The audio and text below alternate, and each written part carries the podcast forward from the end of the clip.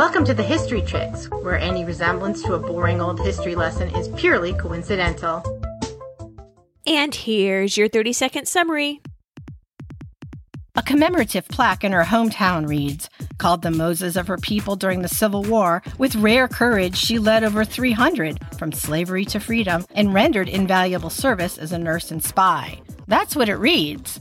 But how much of it is accurate? The end. Let's talk about Harriet Tubman. But first, let's drop her into history.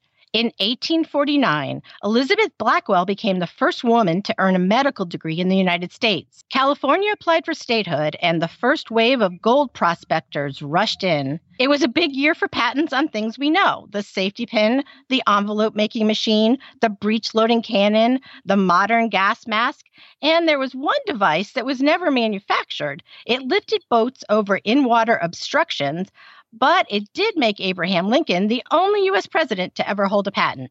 The Austrian army conducted the world's first airstrike when they used pilotless balloons to drop bombs on the short lived Republic of Venice. Anne Bronte, Dolly Madison, Edgar Allan Poe, Frederick Chopin, and the 11th President of the United States, James Polk, all died. Poet Emma Lazarus was born, and in 1849, a slave named Harriet Tubman yearned to breathe free and made her first trip on the Underground Railroad. Araminta Ross was born sometime in the early spring of either 1820 or 1822 in Dorchester County, Maryland, the fifth of the nine children of Harriet Ross and Ben Ross. The consensus seems to be 1822. One historian nailed it down to March 15th, 22 but I only saw that in one spot. Um, there is a midwife bill or something that seems to refer to that March 15th, 1822 date. So Right. we refer to her age, um, that is what we're dating it from. Okay. But during her lifetime, she gave her birth date as anywhere from 1815 to 1825. So nobody knows. Not even her. um, Wow, we're like one paragraph in, and already we're like, don't believe everything she says. True. she was a storyteller. Both of Minty's parents, Minty, that's her nickname, were slaves, but they had different masters. How was that working? You ask. Well, Papa belonged to the owner of the plantation the family actually lived on, one Anthony Thompson. And Mama, who was always known as Rit, her real name was Harriet Rit, she was the property of Mr. Thompson's stepson, who was only a child, who, of course, couldn't be in charge of his own affairs. He had inherited slaves and land when his mother died, when he was around nine, and so his stepfather was managing his property, including human beings. So Ben and Rit were able to have a relatively stable relationship for about 14 years. Ben was in charge of timber production out in the woods. He was making all the money, by the way, for the owner, and Rit worked inside the big house as a cook. The older children were hired out for their labor, which is a source of torment. More on that later. But at least they were in the neighborhood and close enough that they could travel home for occasional visits. and be a family. I think that's important with this particular family because they were unusually close. You know, at this time, children being ripped away from their mothers and sold was not unheard of. It's something that was really common, and it was a threat that hung over their heads. So we know that slavery has been a part of American history since its inception. We even talked about the other end of the slave trade with our episode on Queen Nzinga, which is episode 80. Uh, she, the queen that protected her people from the slave traders in Africa for so many years. But we would like to give you a tiny bit of background about what happened in the decades right before young Minty was born. That will help put her story into context. The United States government in 1808 had put an end to the importation of slaves. No more international slave trade, which seems like and was, of course, a giant step forward. But there were some consequences for Minty and her family and people like her that we want to examine. Eli Whitney and his cotton gin had caused sort of a gold rush of cotton plantations in the deep south. So there's no more new slaves. The only source of free labor now was current slaves and their future children. And unfortunately, the economy of these mid country states like Maryland, where Minty was born, and Kentucky was not what it once was. So, what this meant to the enslaved people was if their owner had a crop failure, or a bad head for the lumber business, or got drunk and lost at cards, or even just felt a thrill of greed. There were the Georgia slave traders, like sharks circling around, ready to pay top dollar for human beings, and abracadabra, all of your financial worries were erased. Hey presto. But if you were a slave, your worst fears came true. The fear, the gripping fear of being sold down south was very real, especially in border states. There was always some vague hope of escape or northern influences softening the master's heart to free his slaves when he died. Mama and her children had all been inherited like this. Legally,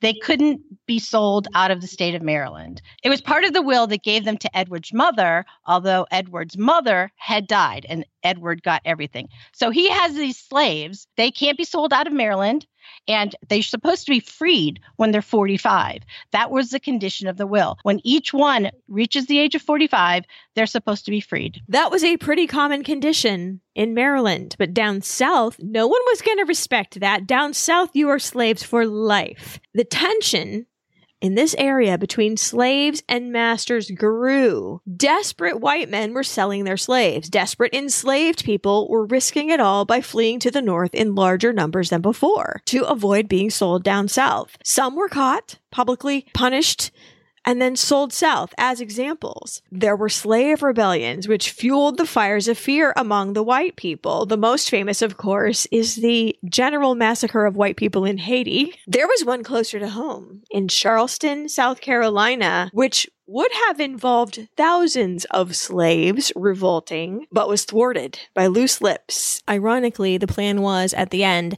after they had laid waste to their immediate environment, they were all going to take ships for Haiti as a refuge. The main boss was a man named Denmark Vesey, and at the time, this rebellion was called the Rising. So we will provide you some links in case you would like to fall down that particular rabbit hole. This rebellion happened when little Minty was only two years old, so we are actually within the lifespan of the subject of today's episode. One more factor we would like to discuss before we actually move on to her life. Maryland had the highest proportion of free black people of any state in the United States. Upwards of 40% of the black population in Maryland was free by the time that Minty was born. And these people were seen as a bad influence on, you know, the obedience of their slaves. Imagine that when you have something to look at, like, how come I can't be like them? Regulations were tightened on free people of color's rights and movement. Assemblies of people of color were outlawed. Honestly, you would get suspicion. Even two friends chatting on the street on their way back from the market were suspect and you could be stopped and questioned. Masters actually replaced Bibles that were used on their plantations with heavily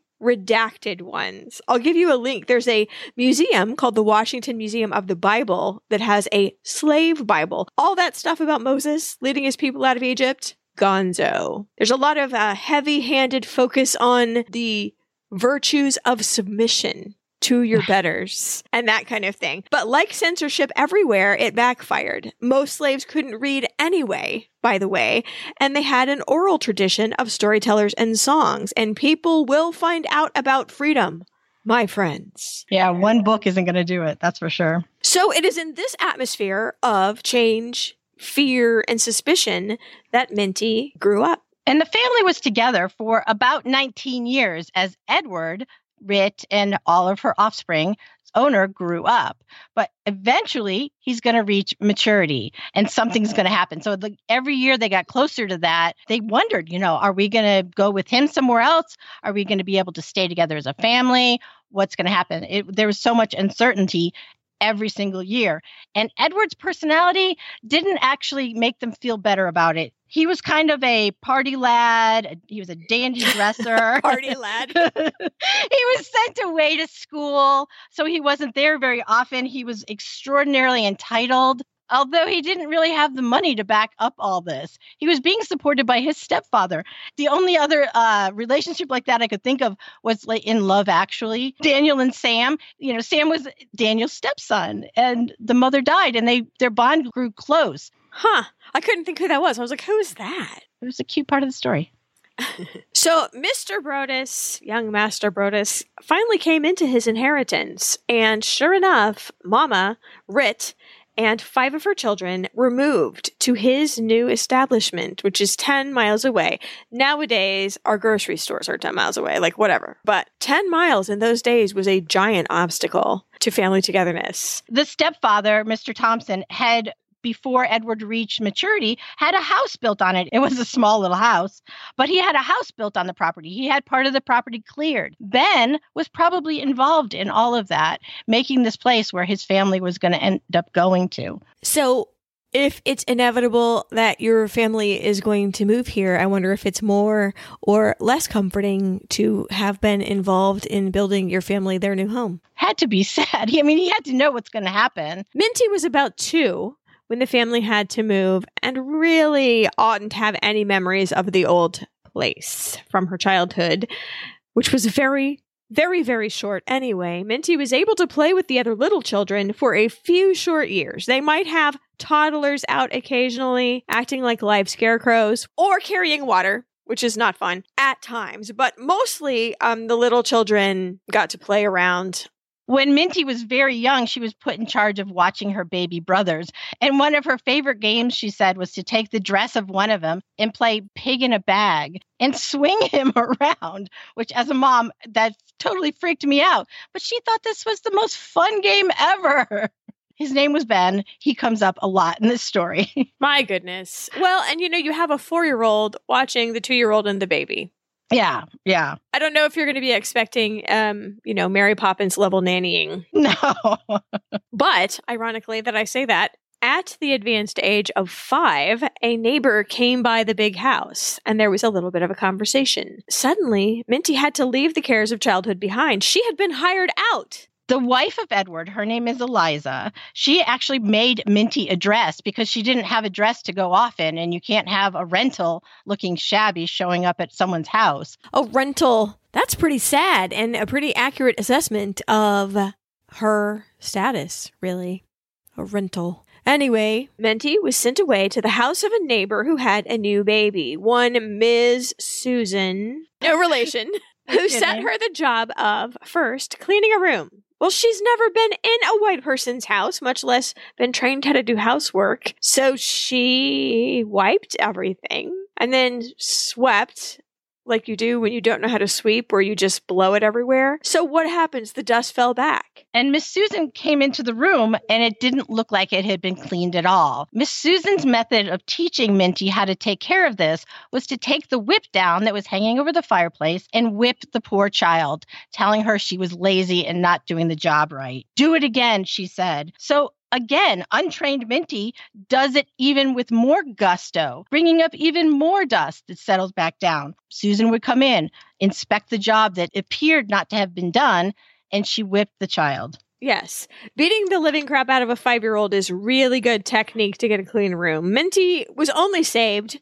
this time by Ms. Susan's sister stopping in. Just come on. You cannot treat a child like this. You have to at least teach her how to do it before you assume she's lying to you that she's done it. And so the sister, the other white lady in the house, who wasn't the mistress of the house and really had not that much power, stopped what she was doing and came and showed Minty that you have to be kind of a gentleman you sweep and, you know, what order to do things in and how to make sure to do a job that Miss Susan would accept. So she learns how to clean. Her other responsibility is taking care of the baby. After a stressful day of displeasing someone with a hair trigger temper all day, the five year old Minty had to make sure the baby didn't cry at night. Now, as the mother of a colicky baby, I'm here to tell you it is an impossible task for, say, a 34 year old woman with an espresso machine and NPR. It's hard. At babies cry. If the baby made one peep in the night, and she was so small she couldn't even hold the baby, she had to sit on the floor. That's how little she was. So if the baby made one peep in came Miss Susan with the fire of hell with her special small size whip. Can you imagine this? On one occasion, Minty was whipped so often before breakfast on the back of her neck, the blood soaked her dress, and the sister had to come to make sure Miss Susan didn't kill her. Ugh. Minty had those scars on her neck for the rest of her life. Even a five year old is going to have had enough at some point. One day, Miss Susan had turned her back and Minty spied a bowl of sugar. She'd never had sugar. She wondered what it tasted like. So she gave a little try just as Miss Susan turned around. Instead of getting yet another beating, Minty ran out of the house before she could be whipped, ran down the road, found a pig pen where she could hide out for five days. Pigs can eat you. Pigs are very dangerous when they're big. And you're delicious, by the way, and fresh meat. And what does this say? That a small child would rather take the chance of being eaten alive by a farm animal than live in your house. Not only the danger involved, but I mean, it is, she's not in any place nice. She's living in the mud. So eventually she had to give up and go back and take her punishment. And eventually Miss Susan had had enough. She was useless. She was worthless. She was stupid, and you have to take her back. I'm not paying one more penny about this situation. So then she was hired out to, and I'm sorry, this is a quote, poor trash who didn't know what was what and couldn't afford a grown person. Well, Minty was put to work, winding yarn and um, basically holding it up in the air for a Mrs. Cook who was a weaver and needed an assistant. I think the idea behind all this was that Minty was going to learn how to weave, a skill that would make her more valuable being rented out in the future. But Minty just couldn't get a hold of it, or she didn't have the temperament for it. I mean, sitting still doesn't sound like something this very active young child can do. And that's what she was supposed to be doing and failing miserably at it. They fed her on table scraps as if she was some kind of dog, and she just slept curled up on the kitchen floor without even a blanket. She would suffer from the cold so badly that she would put her bare feet into the fireplace ashes just to keep warm. And the woman she served was impatient, worse than Devil Wears Prada, and said she'd rather have no help than Minty, frankly. So she was sent outside. Where she liked it a little bit better, but her job was to go into the marshes and set muskrat traps. That's a very dangerous job. I mean, it could snap on her, right? Her job is to check the traps and set the traps. Not much better. It wasn't much better. She just basically had this dress was just a long linen shirt there's no shoes. She's wading in water so cold she'd break the ice as she waded in it. Minty, after being outside for a couple of weeks, became very, very ill. She got so sick and suffered so much that Mrs. Cook actually gave her a blanket. Mama through the grapevine, had heard what was going on and begged her master to send for Minty so she could nurse her at home. And it really took Minty six weeks to get better. She ended up with bronchitis and pneumonia um, after the treatment she had gotten over there. And the second the master and the overseer saw Minty outside, back she went. Though Mr. Brodess stipulated that his rental was not to be used to check the lines outside. His merchandise was inside only. Well, it was a big failure. Minty's temperament was not fitting. Mrs. Cook was too impatient, and she was sent back home, which to me doesn't seem like a punishment. No, but she could also land anywhere else. So they tried again. This house, that house. There was one house where the mistress would beat her routinely and sort of on a schedule. So Minty got smart and started putting on all her clothes before that time would happen. And then when the mistress would beat her, she would yell as if in pain because they just want to hear you yell. That is really smart. It, there's no question that Minty is an extremely intelligent child.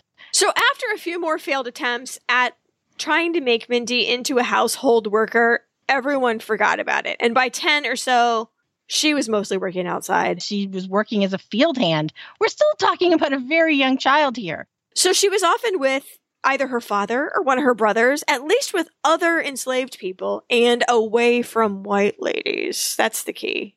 no kidding. She grew to her full height of five feet tall. That's a grand height.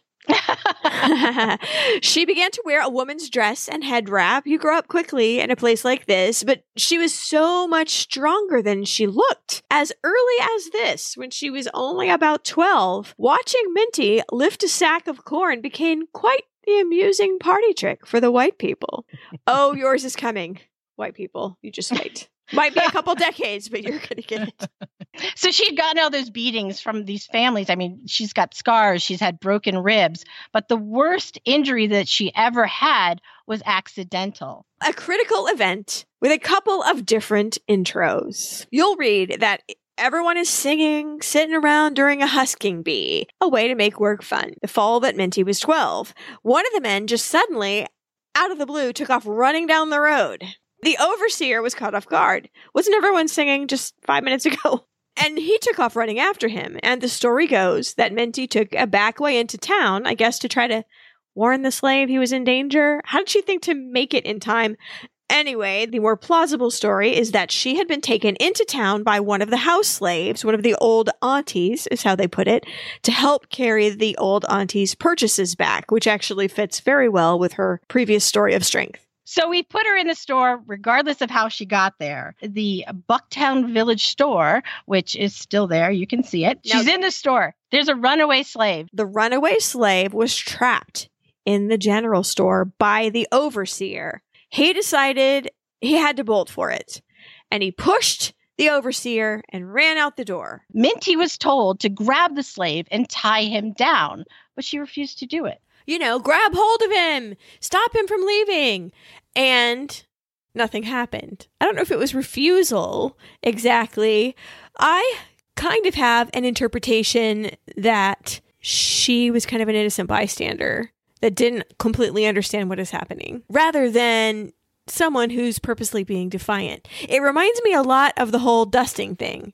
She wasn't 100% sure what the right course of action was. She just showed up in the doorway. And, you know, when you come from outside and you're kind of trying to see what's inside, Oh, you can't mhm. see. She's just standing there dumb. She has no idea what's happening. She's just there shopping. Okay, in all the stories, the same thing happens. The white man picked up a weapon nearby, this heavy two pound weight off the scales that the grocer used for his merchandising and flung it after the runaway slave. And in a piece of abysmal timing, Minty stepped into the doorway and she got this thing full in the face. Her skull broke.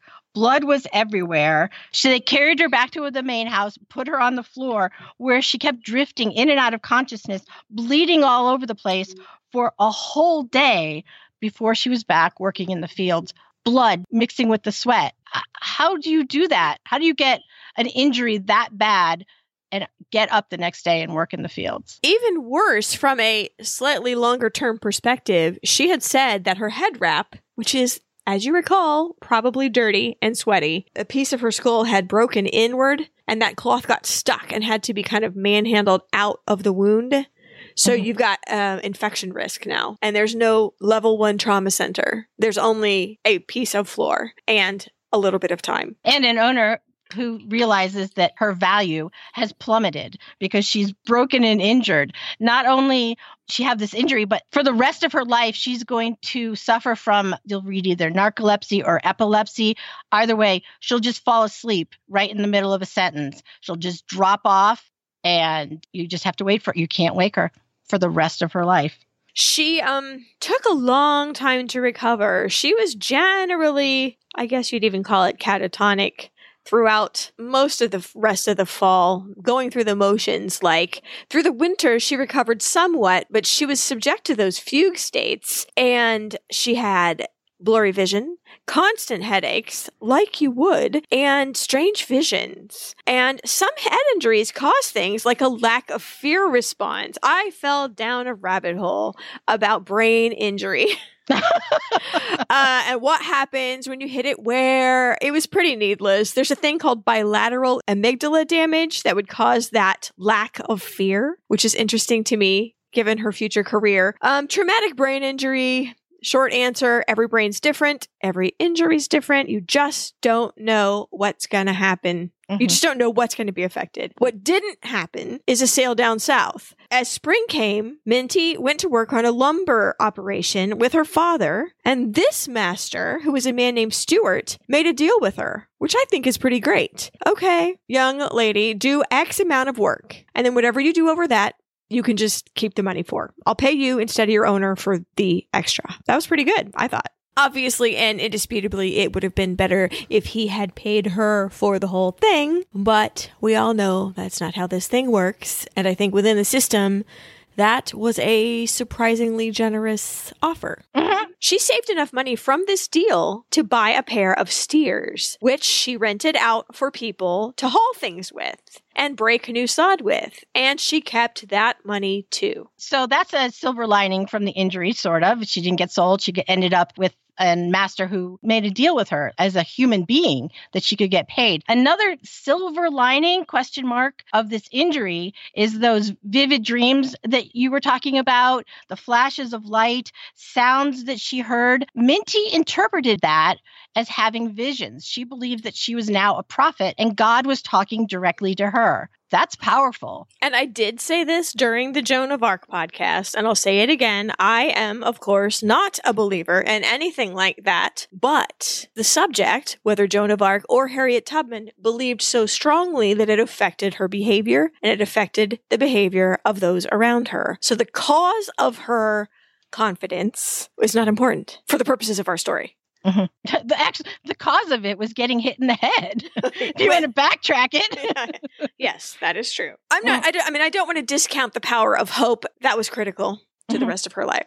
So, Papa's master died, which is always a time of extreme stress in a slave's life. What would happen to you? Sometimes it's better the devil you know. The heir is going to be maybe a monster or need money or who knows what. Mr. Thompson had always promised to free Ben when he turned 45.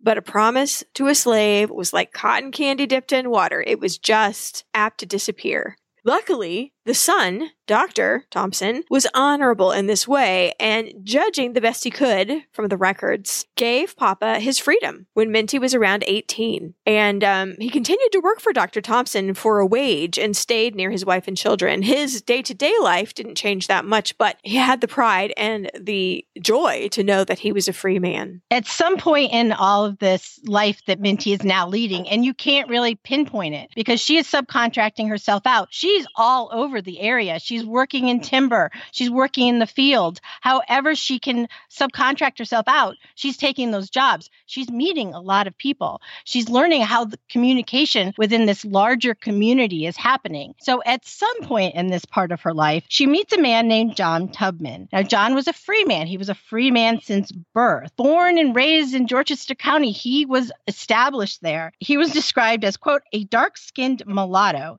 John was 32 to Minty's 22. Something happened.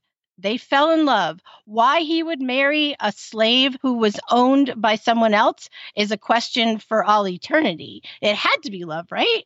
I mean, Well- she could be sold out at any point. She couldn't necessarily live with him like a married couple normally does. Their children would not be his children. Yeah, children for over a hundred years have followed the status of their mother. Any children that Minty had would be a slave, and their lives would be in control of Mr. Brodess, Minty's master, and not their own father.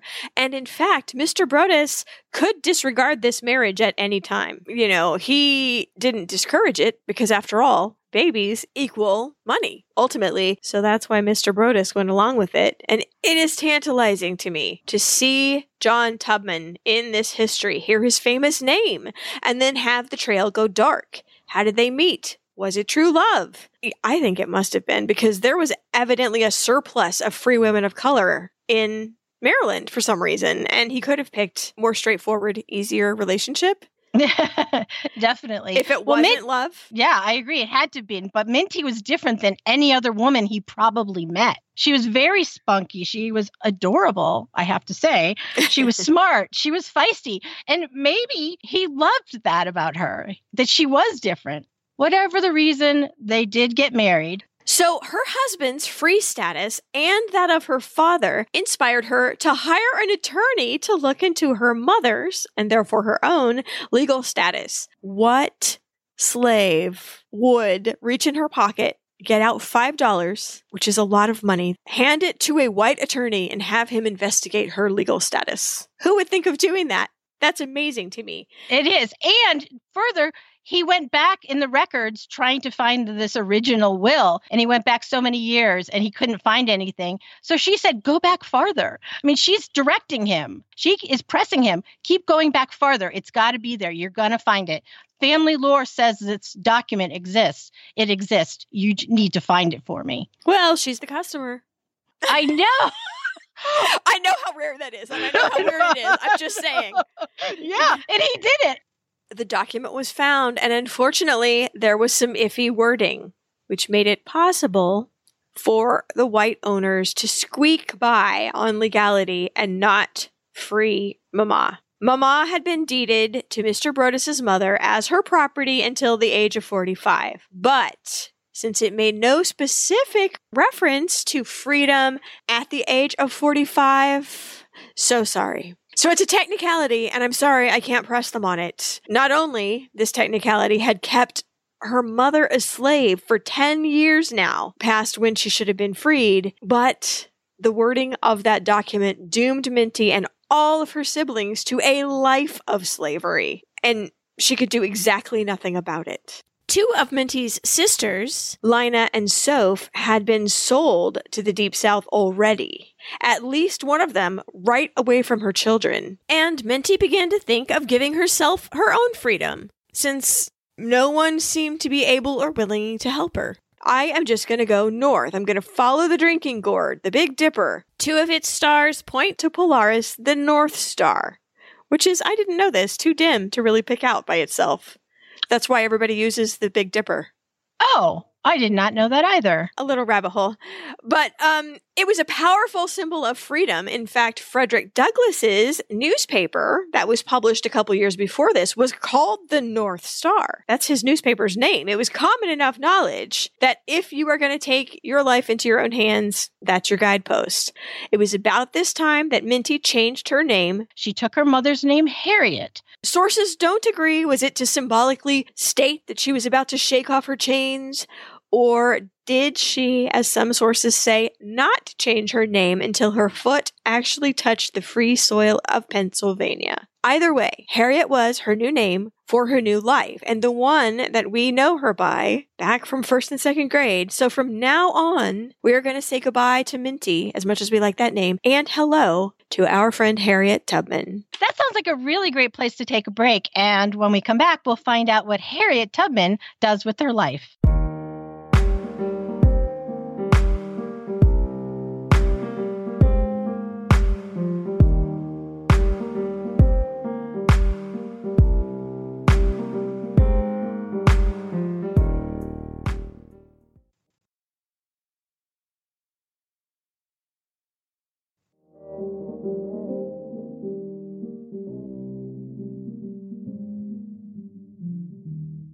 We are back. The rumor mill started again. And what was at the top of the list? What was the headline news? Well, that Harriet was the next item up for bids because Master Brodess was short on cash again and he was looking for some liquidity. And so, with such a fate as being sold south coming ever closer, Harriet knew that it was time to start making some tough decisions. And old JT John Tubman was surprisingly unsupportive of her dreams. he had no reason to leave, but Harriet did. So she prayed. Now remember, she's an extraordinarily religious, spiritual woman, and she believes that she's getting messages from God. She prayed. She prayed that Edward's heart would be changed. She prayed for forgiveness from her sins. She prayed for her freedom over and over. The Bible told her, pray without ceasing, and that's what she did. Yeah, she she changed that up. If you aren't going to change this man's heart, then you need to kill him and get him out of my way. And he did. An answer to her prayers? Oh no! Magic! Well, she did feel kind of guilty. I can see that. I can too. She was putting a lot of effort into her prayer time, and to say that and to have it actually happen, whoa. Now his wife, Eliza, is her owner. Eliza is also saddled with all this debt that Edward had accrued over the years. He was a crappy money manager. He was borrowing and spending well beyond his means. He owed everybody. And now Eliza and their eight children were saddled with this debt. And there's Harriet next in line to be sold well, I gee, I wonder what's going to happen. It's time to take a chance. It's now or never that she has to make a run for freedom. And she said, I had a right to one of two things liberty or death. If I couldn't have one, I would have the other. She was determined. Even though she had to leave her parents and everything she'd ever known, it was time to go. She and two of her brothers took off in mid September, the year that she was 27. Can you imagine how scary this trip would be? There are gangs of men just itching to get hold of a runaway slave. That's their whole joy in life. They would do it for free, but they're getting hundreds of dollars. Think about that. They've got dogs who could track you. There's really no way to know who you could trust. It did take a couple of weeks for a notice to appear in the Cambridge, Maryland newspaper, and I'll read the notice. Ran away from the subscriber on the 17th. Three Negroes, Harry, age 19, with a wen under his ear. Don't look that up. Mm. it's not a rabbit hole you want to go down. It, let's just say it's a distinguishing mark. Ben, aged about 25 years, is very quick to speak when spoken to and six feet high. Minty, about 27, a chestnut color, fine looking, and five feet high. $100 reward for each if taken out of the state, 50 if taken in the state. And so I was like, it took you two weeks to notice they were gone, but they had been working relatively independently up at Mr. Stewart's house, and he may have been reluctant to report them gone. It was pretty Yeah. common for slaves to change their mind and come back, and everyone is just like, oh, that's just how they are. They just needed a break. Like, almost. They're going to go on the grand tour. Oh, okay. so I think he might have been giving him a chance to cover their tracks and come back before he Mm. told their actual mistress. Yeah, maybe that's a, the most logical explanation. But regardless, it, she wasn't seeing them every day. Eliza didn't know where they were anyway. So it would take her a while to, you know, realize that they were gone. So they had second thoughts, these brothers. Uh, let's just go back. Sure enough, just like the white owners thought, back. Minty didn't want to go back, but her brothers pressured her. And so they did. They went back. And I can only imagine there is some sort of punishment, but maybe it's a lot less if you come back on your own and they can roll their eyes at you, you know, and they haven't had to pay anybody. Yeah, maybe. I don't know. I don't know, but I'm imagining the squabbling that was going on in the woods. I mean, the the men realized the seriousness of what they were actually doing. They weren't believing Harriet when she gave them directions. They're like, "No, you don't know what you're talking about." They're fighting about directions on the way to freedom. Well, Harriet took off again on her own this time. That was wiser. Take two. This time, she headed to the house of a white woman that she hoped would help her. Quakers had reputations for being anti slavery, and in exchange for a handmade quilt, or maybe she just left it there, it was one of the only personal belongings she even had. Harriet received a note from this woman and some directions to another house. Now, Obviously, since Harriet couldn't read, this was meant as a message to the person at the other end of these directions. And I want you to think of yourself in a hostile country where you don't speak the language and someone that you don't know very well gives you an unreadable piece of paper. It's terrifying. What does it say? Does it say this person ran away from so and so and you must put her in chains and wait for the policeman? I mean, what does it say? And she can't tell. And she just has to trust that this woman has her best interest at heart. She followed those directions and made her way to a house and showed the woman at the door her paper. And the woman said, Get a broom and sweep the yard. That's not what you expect. That was actually a thing to do. I was like, why is she sweeping the lo- yard? But that's a thing when the, the hard packed dirt was on the yard and, you know, it's not the green grass that we have now. So they had people s- sweep it to get the stems and the leaves away and make it flat and pretty. Marilla does that in Anne of Green Gables in the books. There you go. Yeah. It was a thing. Well, so it was camouflage, is what it was. It was actually pretty smart. If anyone comes thundering by looking for you, you're out here working in the open, which means you are as invisible as you can be. Mm-hmm. It was a good lesson that she actually used later. If you're obvious, you will be less suspicious. After dark, the woman's husband took Harriet to the next stop, and little by little, traveling by night and sleeping during the day, assisted by a network of Quaker, mostly Quaker, abolitionists. Probably part of what we know now as the Underground Railroad. Not as you think about it when you learn about it in school, like a choo choo train under the ground. Just get a ticket, just like you do in New York, right? but a system, a system of codes and hiding places and stations and conductors and cargo. Harriet was the cargo. To a slave, of course, the Underground Railroad was salvation, but to the slave owners, and I quote from a newspaper printed in 1853, the Underground Railroad is an association of abolitionists whose business is to steal slaves from indulgent and provident masters on southern plantations and carry them to a cold and strange country to starve, freeze, and die in glorious freedom. Uh huh.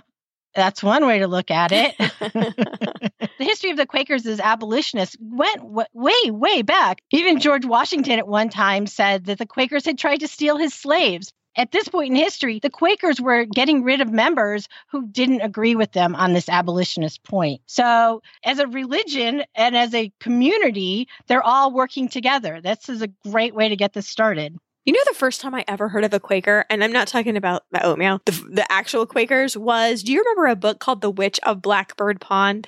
I do. This doesn't have anything to do with slavery. I guess we should talk about this book when we talk about witches, but that woman, Hannah, that the town pretty much drove out and branded or whatever, was a Quaker. Hmm.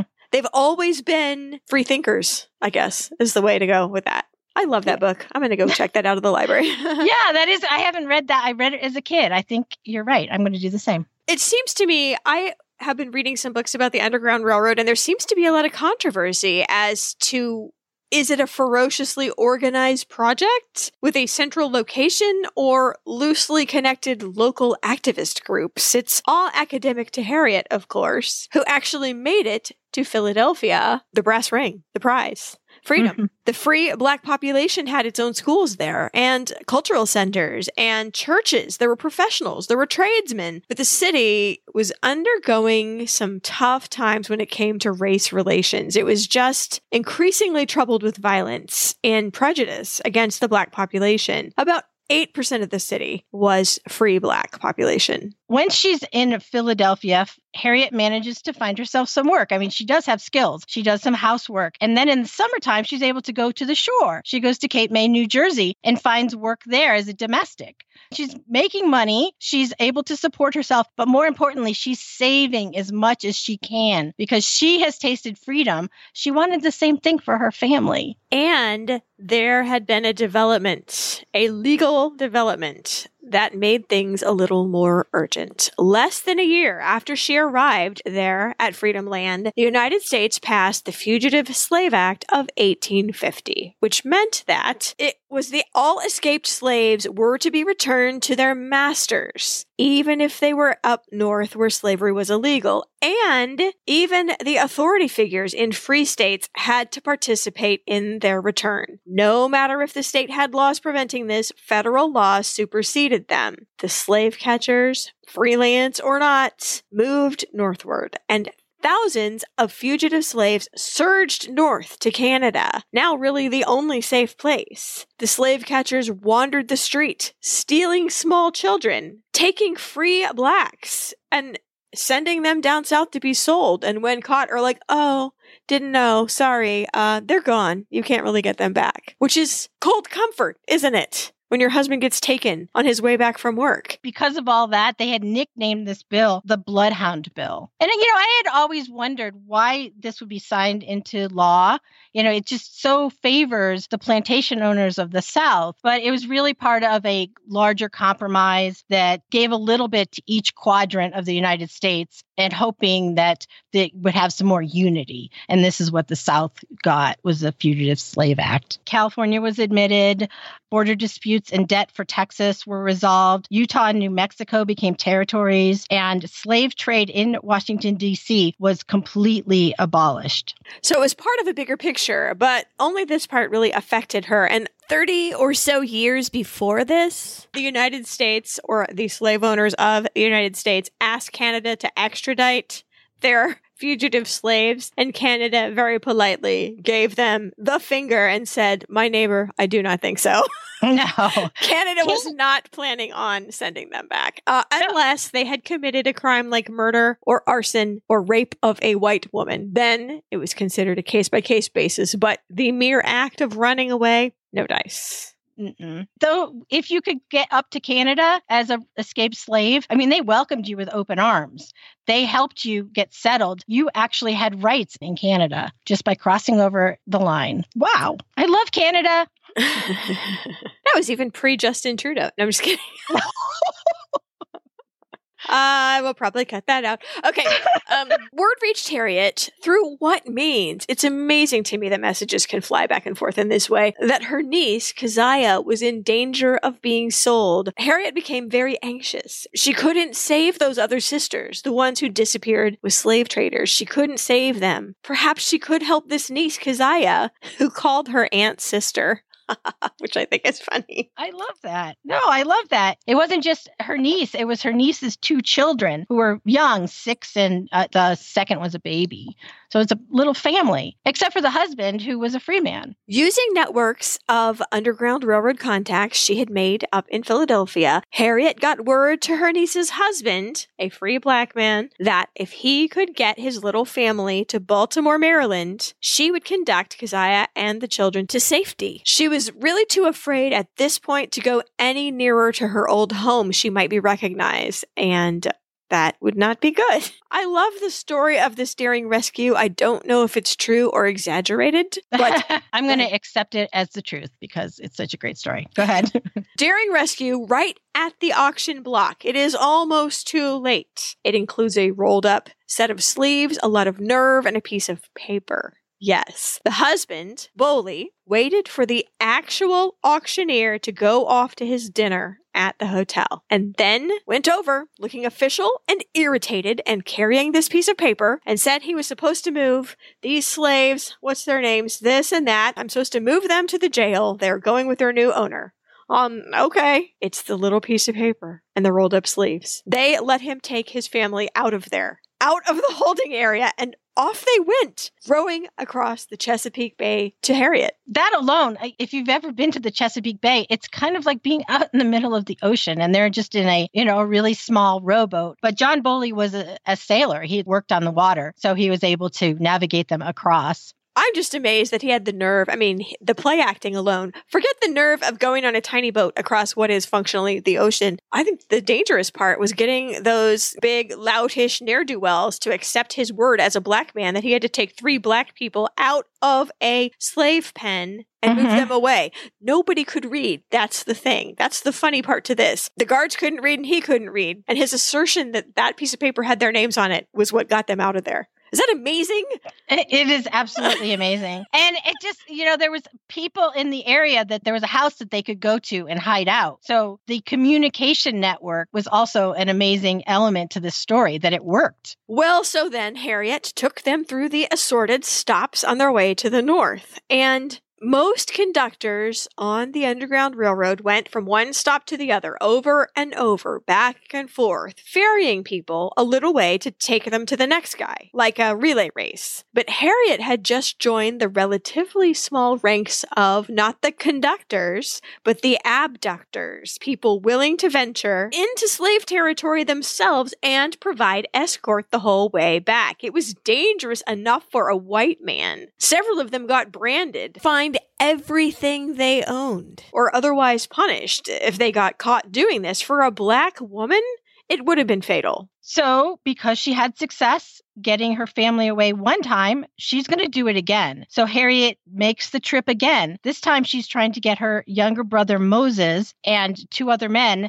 and bring them back to freedom which she does. And then on her third trip, she dared to go into her old neighborhood with the intent of getting Mr. Tubman to join her. Unfortunately, not only did he scoff at her and the very idea, he had remarried and wanted nothing more to do with her. I, I, when you hear this story as a kid, it's like he had remarried, so Harriet got some other people and took them home. Period. No, she had a bit of an emotional breakdown. I mean, she is a woman. This is her husband. She's just been dumped. You know, she risked her life to go get him, and he wants no part of her. So she did have a little bit of a cry, uh, a little bit of jealousy, and then she went off and found some people that she could save, and she did. Well, yeah, she felt like this rageful power come over her. God told me that he had chosen me for this work. Oh no, Lord, choose someone else. Nope, it's got to be you. And she channeled that into the most daring rescue yet. She actually recruited a party of 11 slaves, including another brother and his future wife, and conducted them safely all the way to Canada, where she had set up a base for herself. It's amazing to me. So this isn't just a couple of family members. This is strangers. She went, she selected them, she talked to them, convinced them to go, and brought them all the way to safety. That's the pattern for the next decade. In fact, she would take many trips. I read 17 I think there's dispute about how many trips she actually took. Some were little, some were big, some were just over the border, but no less dangerous.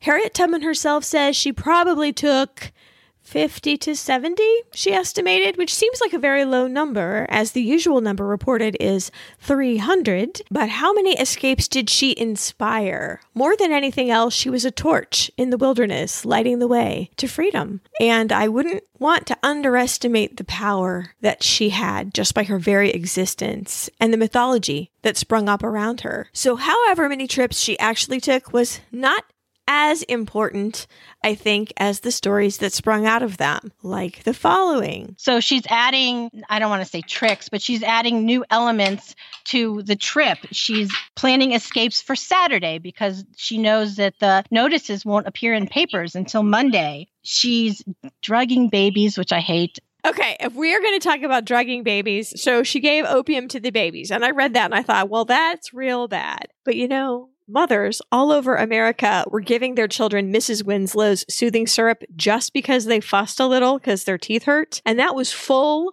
of a deadly dose of morphine. So I'm just saying, everyone oh. thought it was as wholesome as mother's milk at this point. yeah. Or as Benadryl, that a lot of mothers, myself included, have given their babies before they fly. oh, I've never done that. Okay. In theory, opens up their ears. In practice, it makes them sleepy. Don't do this at home, people. I'm guessing that's an off label usage. Uh, yeah, pretty much. Because it helps, you know, clear their ears so they don't get, start screaming. Which is tricks that I learned making these trips over and over and over again. But unlike Harriet, I didn't carry a gun. She she, took, she took to carrying a gun not only for protection, but to kind of motivate any of her passengers that might have gotten cold feet. And she didn't hesitate to point the gun at them when they said no i'm going back she's like no dead men can't talk she gave him a choice okay, you are entitled to freedom or death, and now you pick. yeah. oh my. Well, um, this seems to be the part of Harriet Tubman's life and story that we all know at least a little. She'd work at cutting firewood or cleaning houses to get enough money, and then once or twice a year put herself in extreme danger by doing another rescue mission. And at first, the slave owners are all like, some man named Moses is stealing all of our property.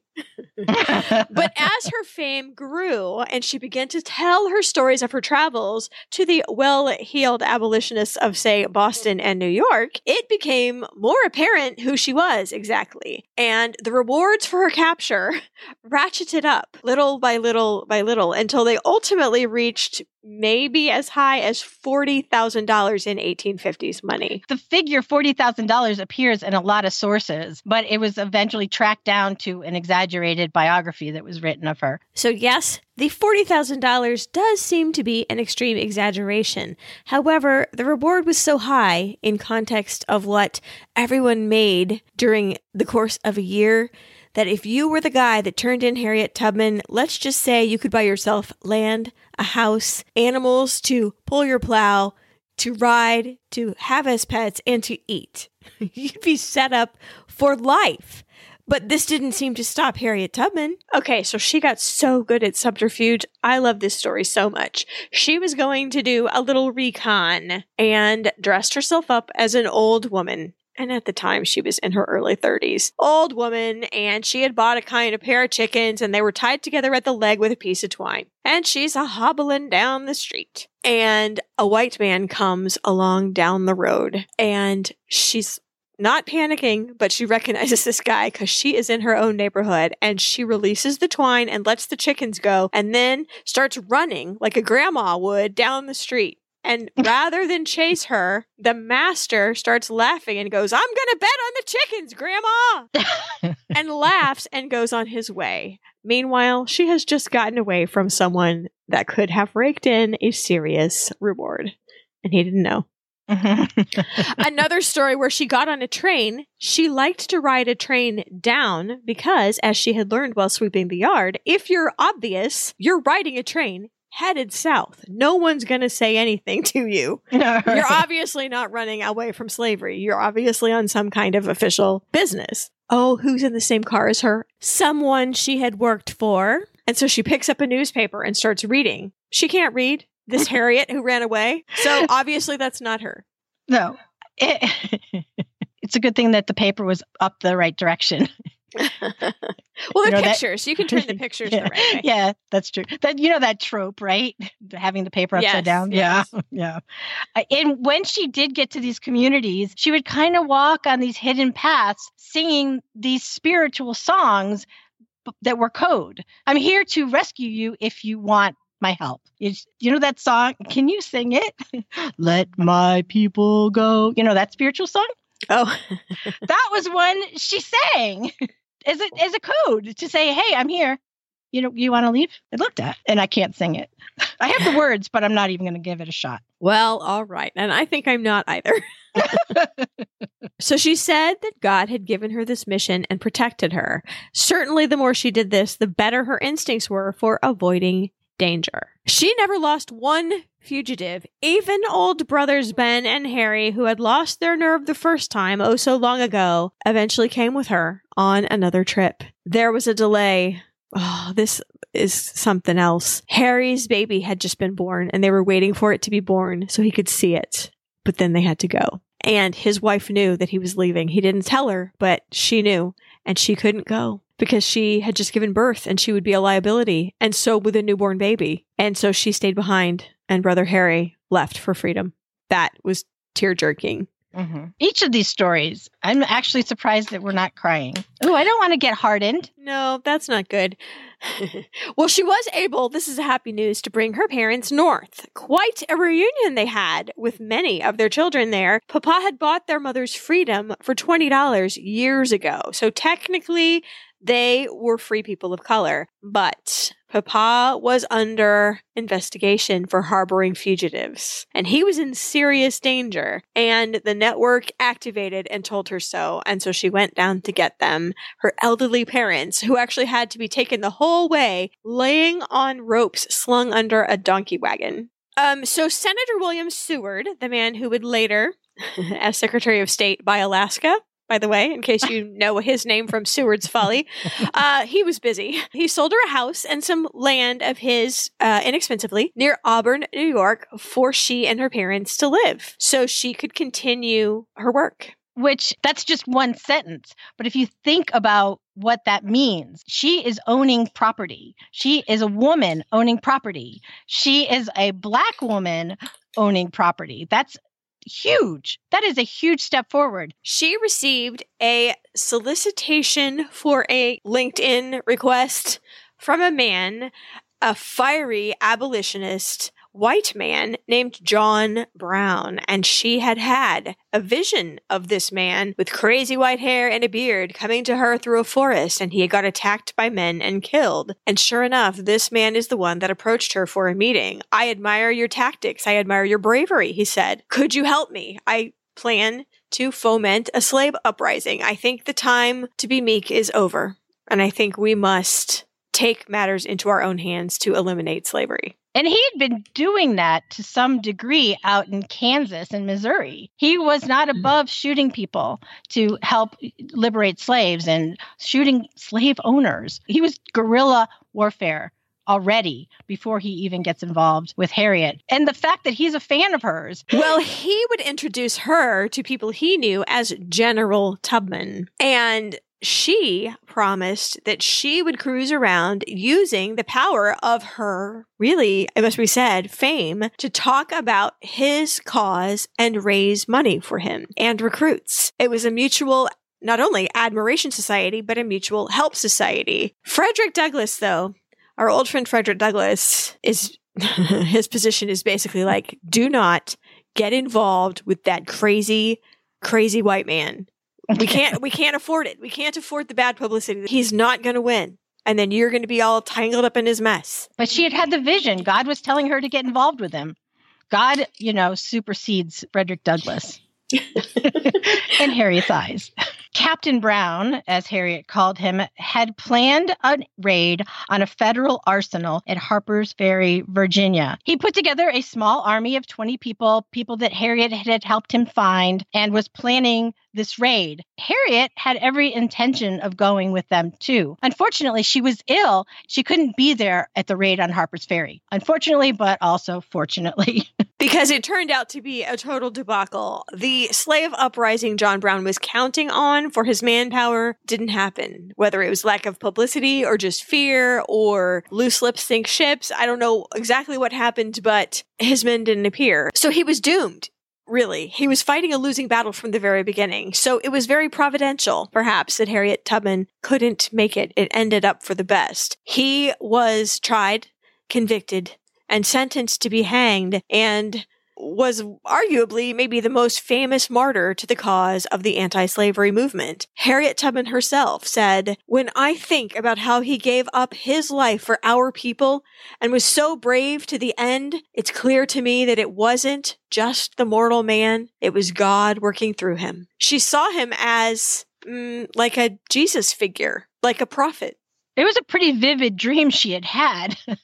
Right. and that, that and that he you know physically matched the man in her dream that had to be super powerful for her So the sentiments were churning. Shall we say, the anti slavery movement was gaining traction. We had had in recent years the martyrdom of John Brown. We've also had Uncle Tom's Cabin had just come out and fired people up. And there was a slave that was taken forcibly back from Boston. $50,000 were spent on catching him. A hundred police officials had to be used to get him through the protesting crowds. Flags were taken down at half mast. The North was not very cheerful about returning slaves to the South, and they were making their protest known through civil disobedience or in civil disobedience, as it turns out. And there was a second guy in Troy, New York, and Harriet happened to be in town. The man's name is Charles Nalle. They had brought him out after his trial. He was to be sent back to his owner back in the South.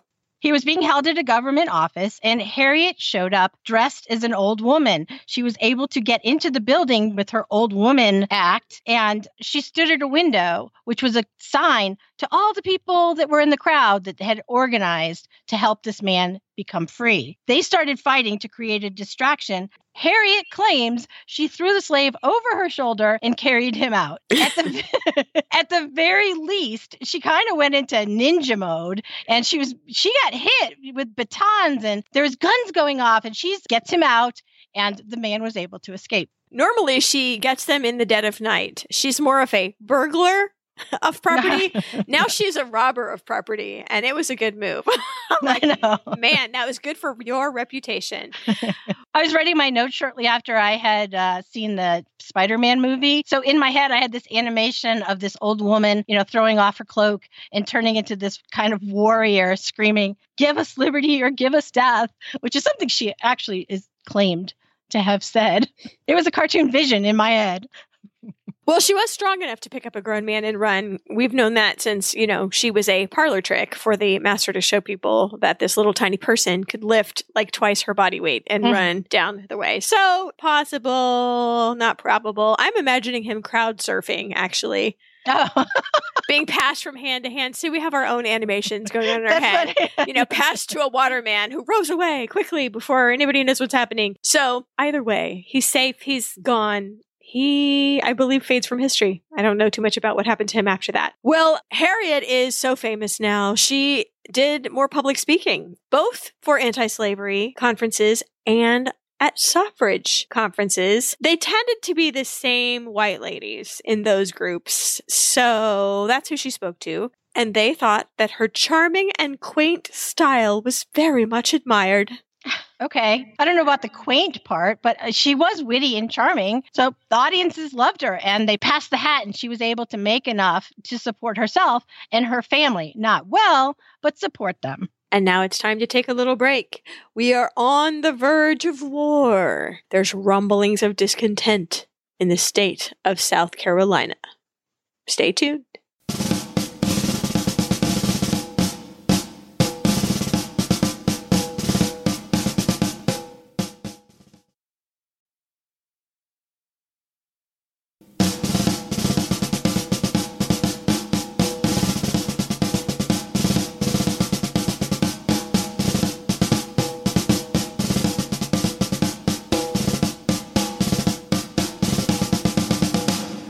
We're back. South Carolina is starting to make a lot of grumbling that in our rearview mirrors, we know starts the Civil War.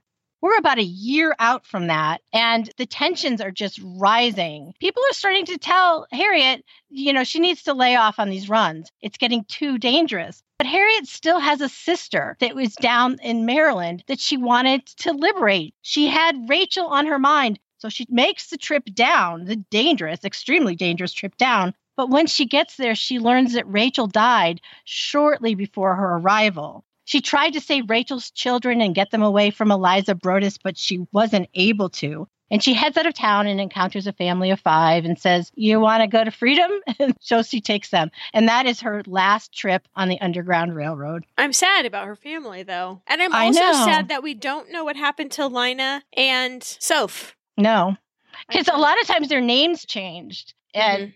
Even from where we are, they can't be traced back. Well, so the war began at last, like we knew it would. South Carolina said, smell you later, to the United States of America. And Harriet went with a man named General Benjamin Butler and his soldiers as sort of an informal scout down through her old stomping grounds in Maryland. I love that before she went, she made sure that her parents were taken care of in Auburn, that there was money there to feed them for the time. Her dedication to her family is so impressive in this entire story. And she had white neighbors perfectly willing to take charge of them and mm-hmm. assured her that they would treat them like their own parents. So I thought that was mm-hmm. reassuring too. General Butler was sent to Fort Monroe and he put out the word that here's a movie reference Benjamin offers you his protection. Did you get that reference? No, what is it? It's actually supposed to be Pedro offers you his protection. Oh, Uh, so are you a runaway slave? Come to Fort Monroe. And man, they sure did. And he was just doing it to give the finger to the slave owners, kind of like, watch what happens when I give them a place to go. See, they used to try to go to Baltimore, but the slave catchers could just go to Baltimore because Maryland never seceded, so they could still operate in there. That was unfortunate. So they went to Fort Monroe, which was a major hub in the flight north. Just in the first year, 3,000 what they called contrabands took advantage of his kindness. They lived at the fort, which, if you're thinking it is a big set of walls, like a big box with all these people in it, it's actually 63 acres. There's room. uh, it's got soldiers protecting it. Water on three sides. It's a protected piece of land more than a, a building. Harriet Tubman was used to helping people like bewildered newcomers to freedom. She'd done it in Canada for years. And so for a while, she was a volunteer nurse and cook and organizer. they had originally wanted her to be a clothing passer outer, and she's like, "Oh no, no, no, Harriet doesn't do that.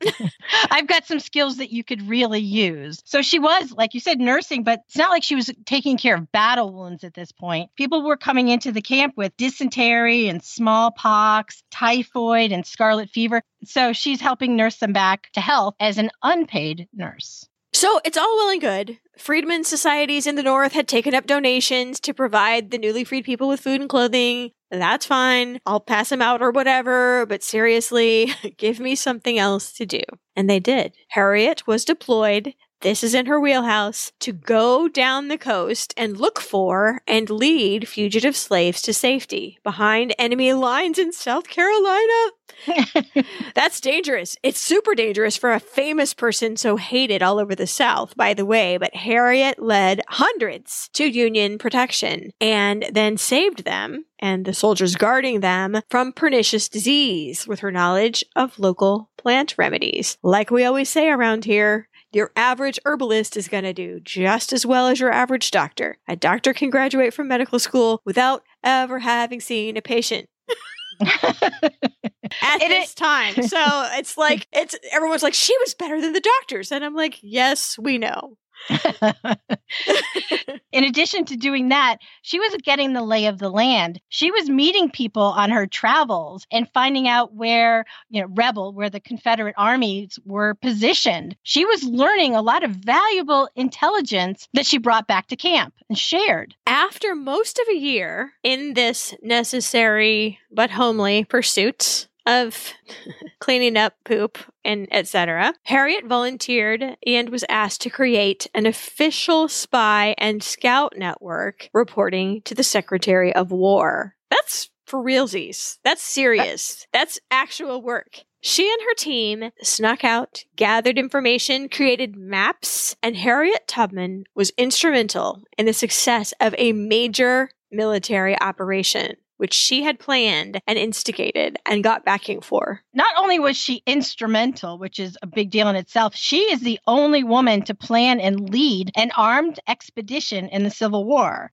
Her spy ring had discovered that there was a rebel outpost on the Combahee River and it was protecting South Carolina's rice crops. There was Confederate soldiers to get through, there was slaves to free, and there was a bunch of mines in the water. This is all intel that her spy ring discovered. So these federal ships snuck up the Combahee River, carefully avoiding the quote rebel torpedoes, which is a floating mine that is just tethered right under the water and is going to blow your action out of the water if you hit it. But no, they had mapped them all and she carefully steered them around it. And they were so smug, the Confederates. Like, those mines are the thing. They're going to be the thing that stops everybody. You know, I don't even have to guard this because look what's going to happen to fools that come by, you know. But they went right around it as safe as kittens all along the river. Harriet had been up and down, tipping them off that the ships were coming, and slaves were waiting to board these federal ships all along the waterway. And the Union set fire to every plantation they passed, laying waste to houses, crops, equipment. I mean, that is the rice crop. Cotton, it was a mess. It was irrecoverable. It was devastation. And 750 slaves were freed during Harriet's raid. During this raid, not only was she leading it, but she was the voice of reason because when the ships came, the slaves just poured out of wherever they were towards the ships trying to get on board. And she's like, calm down. We will save all of you. You need to be calm. So the officers learned that they could start relying on Harriet Tubman's information to plan their maneuvers. They would rely, if she said the troops were weak there, that's where they would go. Her involvement, however, was mostly kept out of the official records, though the press and then the public began to start to connect the dots. Harriet Tubman, Moses, freedom fighter, terror of the Confederacy, heroine. You know, her, her reputation was just ratcheting up. She was not happy though. The second class status of black soldiers was very upsetting to her, and it should have been. They were paid less, they were given lesser, inferior housing, inferior treatment. She went right to the top and decided to blame President Abraham Lincoln for their treatment. She was not giving him a pass. She had a grudge. She met up with Sojourner Truth, who was a big supporter of Abraham Lincoln at this time, and she's like, he has not shown me his true colors yet. I don't, whatever. She had a grudge. She was not. She was going to put her foot down and shake her head. But she did sort of come around after the 13th Amendment was passed, officially lifting the institution of slavery. And she did mourn when he died. So, right at the end, before he died, she made up with him in her mind, even though I don't think they ever met in person.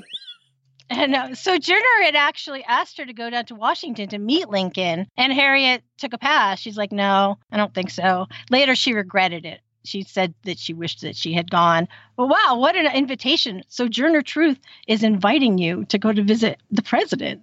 Wow. And you know what? The 13th Amendment doesn't actually completely eliminate slavery. Right. I think people need to know that. There's wording in there that says neither slavery nor involuntary servitude, except as punishment for a crime whereof the party shall have been duly convicted. So anybody who is convicted of a crime can be enslaved. Well, and you could also make up crimes, and people Yep. took advantage of that loophole. Oh, Um, yeah. Well, more on that later. But on the surface, if you think about it, before all the loopholes got exploited, Yeah. that seemed like a giant step forward. Oh, it absolutely was. Absolutely. That's what life is about, though, right? You make plans, you learn from them, and then you improve on them. Well, it was her hope, and that of all African Americans working on behalf of the Union, frankly, that their services during the war would make them equal in the eyes of the law, at least, if not the general population, after the war was over. And I'm sorry to say that the opposite happened. We've talked about Reconstruction before. The new freed black population at large was treated very poorly. No one seemed to be able to make that switch and think of them as people. Harriet Tubman also suffered a incident. We've talked about this in Ida Wells. We've talked about this in Rosa Parks.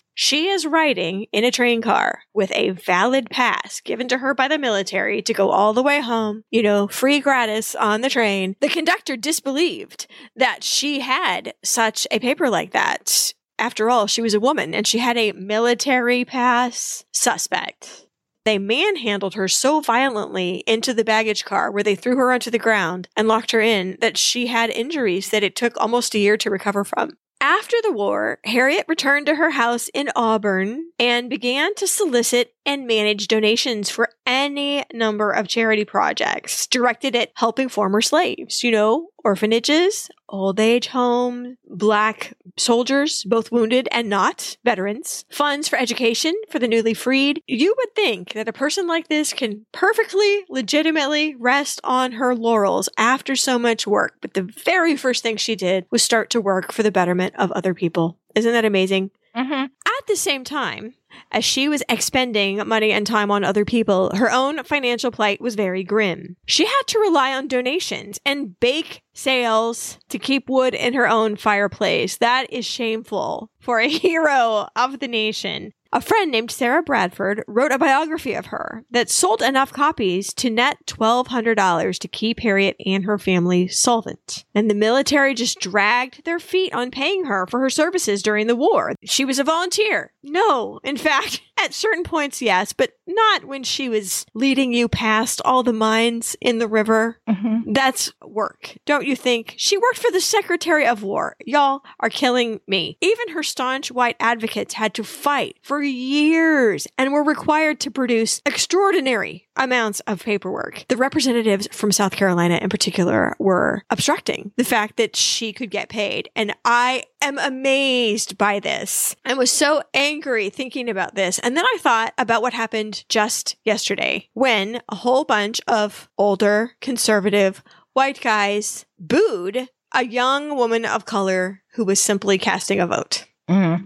And I realized that that sentiment is still alive and well. Yeah. Her legal bigamist husband, John Tubman, had been murdered just after she got home from the war. But she started to take in boarders. And one of them was a Civil War vet who had been honorably discharged named Nelson Davis. And he had been an enslaved person who had escaped just before the war. He did what a lot of young black slaves did at the time. He enlisted in the Union Army and he fought. Young, you say? He was 23. At this point, Harriet is 43. She totally gets a groove back. now, okay, so he has tuberculosis. Who's perfect? He was described as, quote, a magnificent specimen in appearance. Hmm. well, good. And it seems like they were a good match because her dream and her basic goal in life was to be philanthropic. She got a little bit of money and I'm assuming if he got a little bit of money, they would just turn around and give it to the less fortunate. People were always so frustrated with them. Like, I gave you a skirt for you. And she would say, but they didn't have any skirt and I have this old one. So I just mm-hmm. gave it to them. And so he supported her in that endeavor and he was just like that. So I can only imagine that their hearts and minds were very similar too. And their philosophies. She became known as, quote, that celebrated colored philanthropist. Nice. I thought that was good. Yeah. When Harriet and Nelson, wait, Harriet Nelson, wasn't that the 50s Housewives episode? After Harriet and Nelson were married, they adopted a baby girl named Gertie. Harriet was in her early 50s, but Rit, her mother, still lived with her, and she was able to see her granddaughter through age six. Rit lived a very long life. And I'm just imagining this nice family, this life that Harriet hadn't had a chance to have if she had continued to be a slave, you know, a child. It wasn't, you know, her natural child, but it was her child. She loved her and adored her and raised her they were together for approximately 19 years. So this was not a frivolous affair and only ended at his death from his tuberculosis. After this, and with more wrangling, believe it or not, Congress finally agreed to give her a pension and a normal widow's pension because they were going to give her her husband's pension, not mm-hmm. one for her own work, by the way, no, just to be very no. serious about that. It took her five years to get it. Five years of fighting to get a widow's pension. And then her friends chimed in and demanded that she be given, they raised it from $8 to 20 and that sort of covered her payment. Mm-hmm. So they snuck it in. As long as they didn't call it payment for her services, everyone was going to let it through. They viewed it inappropriate that a black woman would get a soldier's pension of her own. Mm-hmm. So they didn't want to give that payment to a woman. No wonder. She did lectures to promote suffrage and went to every suffrage meeting available to her. Susan B. Anthony herself called her, and I quote, a living legend. She has impressed us all with the venerable dignity of her appearance. And it was with Susan B. Anthony at a suffrage meeting when Harriet Tubman introduced herself as, and this is one of her most famous quotes, I was a conductor of the Underground Railroad for eight years, and I can say what most conductors can't say. I never ran my train off the track, and I never lost a passenger. I thought that was so good. Another really cool thing that happened was her family is starting to build houses in the community. They're growing their own community. They're moving out of her place and into their own. They're worshiping all at the same church in the village. And it's a community. It's a very tight knit community. In 1897, Queen Victoria had read about Harriet's story and sent Harriet a silver medal commemorating the Queen's Diamond Jubilee. The Queen also invited Harriet to her birthday party. Harriet couldn't afford to go, so she declined. Queen Victoria, episodes 11 and 12 of the History Chicks podcast. Be very kind if you go back that far. Yes, that's true. That's true. I have not yet run those files through the magic audio cleaners. oh my. Well, be sure you like us before you go that far back. Closer to home, much closer to home, i.e., in her yard, her lifelong dream, which was a charity home for the elderly African Americans of her city, was dedicated when she was 86. And she really viewed this, despite all of the achievements she had had in her life, she viewed this as her crowning achievement I did not take up this work for my own benefit, she says, but for those of my race who need help. The work is now well started, and I know God will raise up others to take care of the future. The dream of Moses, for myself and for my people, has at last been realized. That is amazing. Mm-hmm. Yeah, and again, this is another one of those things that she worked really hard for years to arrange the financing of it, and mostly from the mm-hmm. people that she knew, her connections uh, were able to contribute to build this home. She moved in to her own home for the aged at the age of 89 and was well taken care of by the staff there. She lived there for a couple of years before she died on March 10th, 1913, surrounded by friends and family, with, I think, very characteristic last words. Just, it kind of freaks me out. Her last words were, I go away to prepare a place for you, that where I am, you also may be. Now, for those of you who know your Bible, that's John 14, 3. So she had memorized her Bible. She knew her scripture. She lived by it. So that her last words, her last recorded words, are from the Bible is it's just indicative of the kind of woman she was. It's a biblical quote. It's cool. You know, it's better than, you know, Rosebud or something. Okay, well, that's not at all what I was focusing on. My was I was focusing on the very I don't know, it's almost meta. I go ahead to prepare a place for you. That is literally what she did in life. She went ahead Mhm. to prepare a place for people to follow. So whether it is biblical or temporal, it was very fitting last words for either scenario. And I thought that was great. Yes. Also, how about this for going ahead to preparing a place for you? Harriet Tubman died the same year Rosa Parks was born. Ooh. Ooh, I got chills. Yes. Well, she was buried with military honors in Fort Hill Cemetery in Auburn, New York. And the next year, Auburn put up a plaque to immortalize her. Booker T. Washington himself came to speak at the unveiling of the memorial. It says Harriet Tubman, born a slave in Maryland about 1821, died in Auburn, New York, March 10, 1913. Called the Moses of her people during the Civil War, with rare courage, she led over 300 Negroes from slavery to freedom and rendered invaluable service as a nurse and spy. With implicit trust in God, she braved every danger and overcame every obstacle. Withal, she possessed extraordinary foresight and judgment, so that she truthfully said, quote, Am I reading this the way it is? okay, well, okay. I- just to explain why Susan is hesitating, this last two sentences is written in dialect as if we are reading Uncle Tom's Cabin. Now, we can read this in one of two ways. Either from modern day, it's very insulting, or perhaps that is the way she sounded, and the people that put up this plaque would have remembered her voice, and mm-hmm. maybe it was a little nod to people that knew her that could read it and hear her voice in the way that it's written. So, so Susan's going to You know what? That's fine. I'm going to read it. On my Underground Railroad, I never run off the track and I never lost a passenger. N E B B E R. Is never. Okay, so actually you didn't read it with that much dialect, so we copy. Was it, uh, yeah, there's no accent. I just read the words. yeah. So I wouldn't read too much into that. I actually think it was probably a token of their love, actually. So, over the course of the following decades, Harriet Tubman had a brief period of being 100% forgotten, kind of swung back in the 1940s until she is now really the main representative of the story of slavery, I think, during the Civil War that children learn about in school. Am I right? you are absolutely right. Though not the guerrilla fighter spy part, weirdly, which seems very exciting. Uh huh. Yeah, I agree. That should definitely be focused on in classrooms. In 1944, the U.S. Maritime Commission launched the SS Harriet Tubman. She had a ship named after her. And in 1995, she had a commemorative stamp. Cool. Nice. And we'll put pictures of those on the Pinterest board. Well, that will bring us to the end of the life of Harriet Tubman. And now it's time for media. Maybe we should start with a little media news of our own. This episode marks our first episode with a new to us network, Wondery. We loved our time at Panoply. The people were amazing, but Panoply is no more as a network. When we talked with the folks at Wondery, we knew that this was a network home for us. They have so many women hosted shows. We fit right in and felt right at home right away. This means nothing for you, really.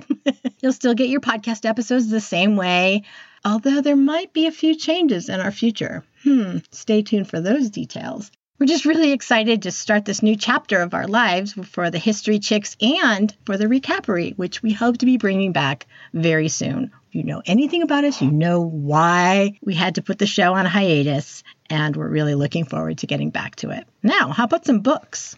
Alrighty. I'm going to start with kids' books. One we actually talked about during the Sojourner Truth episode, and that's When Harriet Met Sojourner by Catherine Clinton, illustrated by Shane W. Evans. And the one that I discovered this time that I just love this book, I can just see having a little kid on your lap and reading it to them and looking at the pictures. It's called Before She Was Harriet by Lesa Cline-Ransome, illustrated by James E. Ransome. She goes backwards in Harriet's life. The illustrations illustrations are just beautiful. I wish I had a little child to read this book to. I think it is mostly the illustrations that I liked about this one. And the words are just written like a little bit of poetry. Before she was General Tubman, she was a Union spy, carrying secrets across battlefields to soldiers fighting in the Civil War for President Lincoln to end slavery. I loved it. You know what I love the most about this is it ends with a little girl and it kind of says, "Look, you can do anything you set your mind to doing. Look what Harriet did." I, uh, I'm, I'm like all tingly about that. and I like the dedication, which they actually have put at the end, to the guiding force of all the women who've led the way through courage, strength, perseverance, and intellect. Harriet Tubman, Sojourner Truth, Fannie Lou Hamer, Toni Morrison, Michelle Obama, Viola Davis, Anne Sneed, Ernestine Cline, which I assume is her mother. Yep, I assume that as well. Yeah, go buy it. Don't don't just get it from the library. There was actually a middle grade book that surprised me. It's called Harriet Tubman, Secret Agent: How Daring Slaves and Free Blacks Spied for the Union During the Civil War by Thomas B. Allen. It's a National Geographic book. It's it's fairly small. It's middle grade for sure. You can kids that are just starting to read chapter books could easily read this one. Uh, it looks really old. I thought it looked really cool. When I pulled it off the shelf, I was like, oh, there's a really old book, but it's fairly new, you know, within the last 10 years. So I thought that was cool. Another middle grade book you might like is Harriet Tubman, Conductor on the Underground Railroad by Ann Petry. It's pretty big. It's a pretty thorough book, but a lot of the language has been simplified. Mhm. So another middle grade. And then I recommend that you just go ahead and read the original biography, Harriet Tubman, The Moses of Her People by Sarah Bradford, written so, so long ago in 1869. There's actually a couple different revisions of it. The Mhm. first time that she wrote it, she did the whole thing in three months. She had a um, a cruise to Europe planned. so she did the interviews with Harriet. She collected letters from people that Harriet knew. Uh, she did whatever research she had to do, and she wrote it all in three months. Which is astonishing to me. So she went back when she had a little more time and rewrote it. Although I think in the the later editions, the language is kind of modernized, which I didn't like. It's digitized. Um, we'll give you a link to it. Google Books. I'm assuming I didn't look. Does uh, Project Gutenberg have it? I'm sure they do. I'm sure. Yeah, I'm sure. I'm sure they do too. Well, two biographies that I found very helpful Bound for the Promised Land by Kate Clifford Larson and Harriet Tubman, The Road to Freedom by Catherine Clinton. Bound for the Promised Land. I want to point out, and I'm going to give you a link in the show notes. HarrietTubmanBiography.com is her website.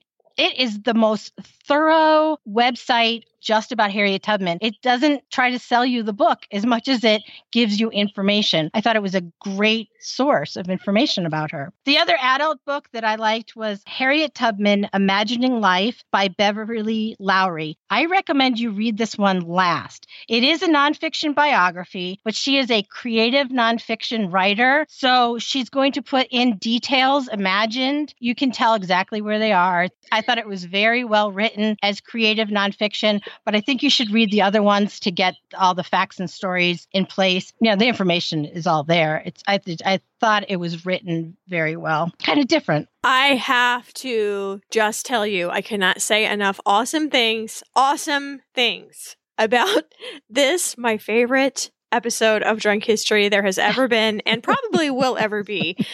The Harriet Tubman segment starring Octavia Spencer. Still, I mean, I was just watching it a second ago to get the pronunciation of that river and I couldn't stop laughing. And how many times have I seen it? 40, 50? I don't even know. it is so amazing. And Octavia Spencer just nails it. And the storyteller just, just can't stop cursing. It is so funny. It is.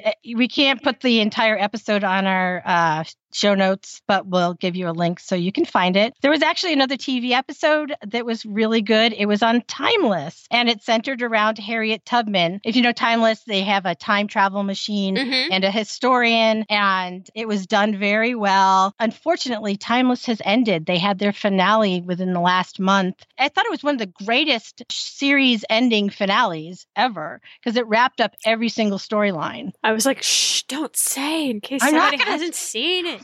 I'm not. I'm not. But I strongly, strongly recommend it. I think it was our friends in the uh, private group that recommended we watch it. And once I started, I couldn't stop.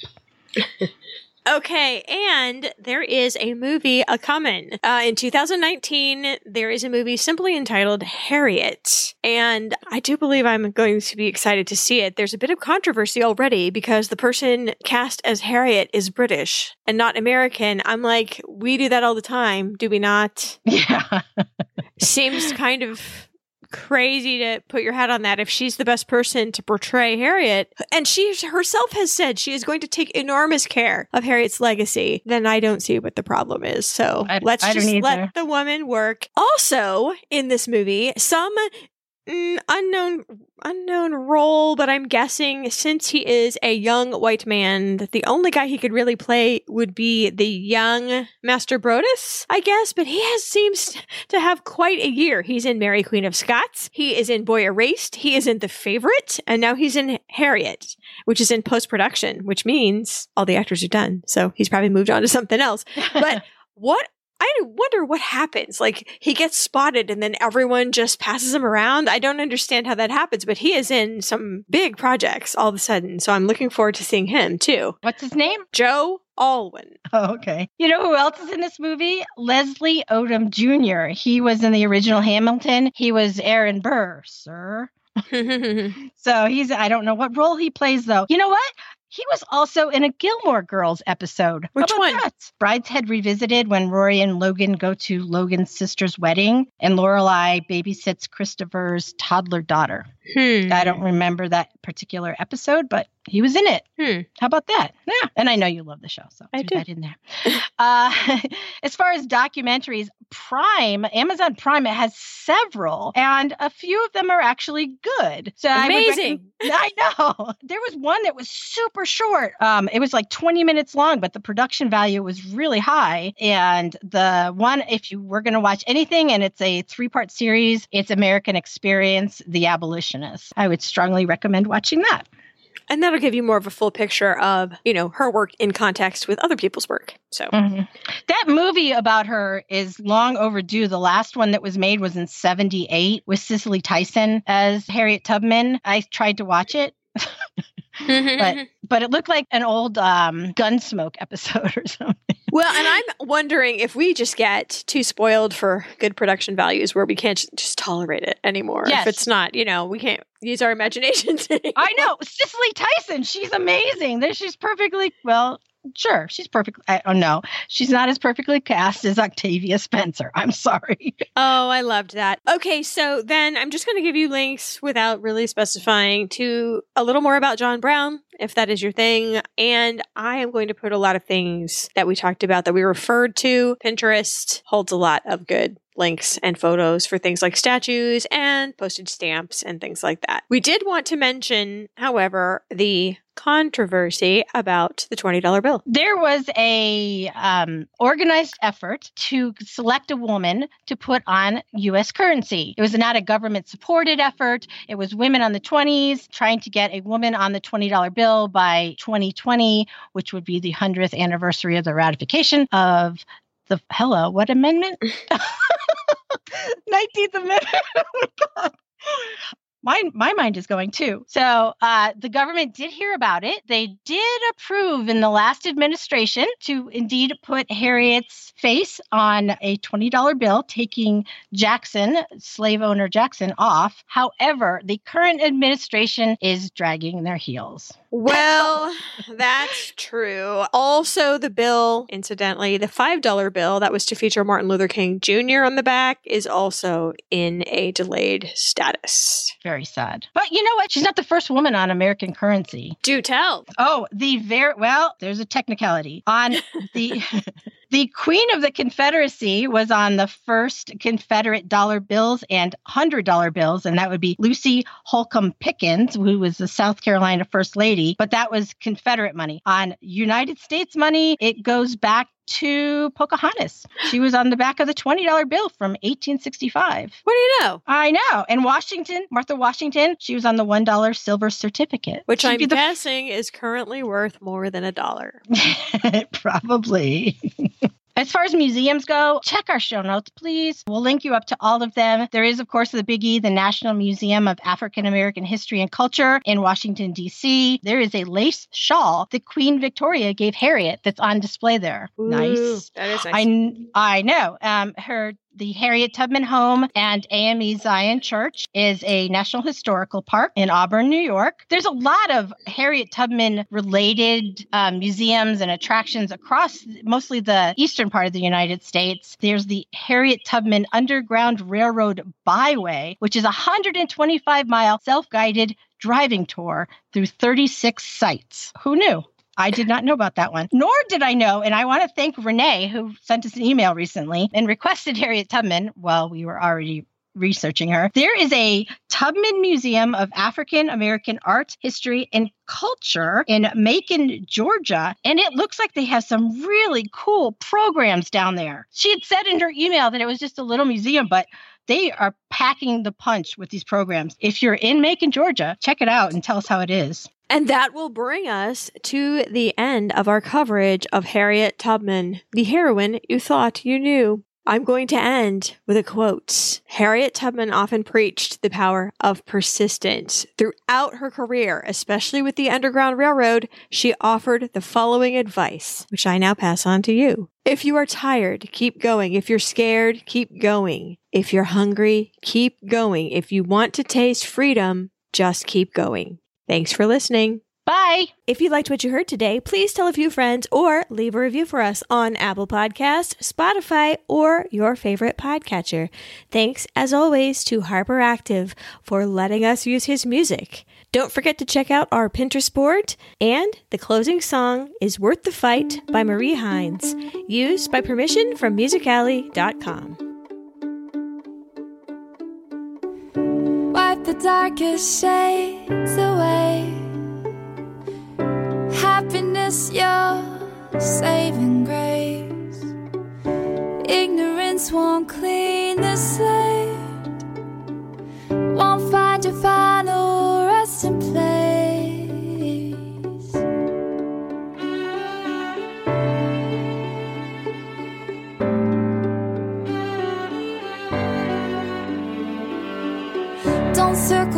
Around the task at hand or take a fall when you can stand. Disregard the reprimand.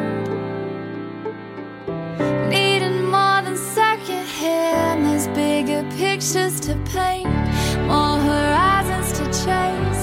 Something better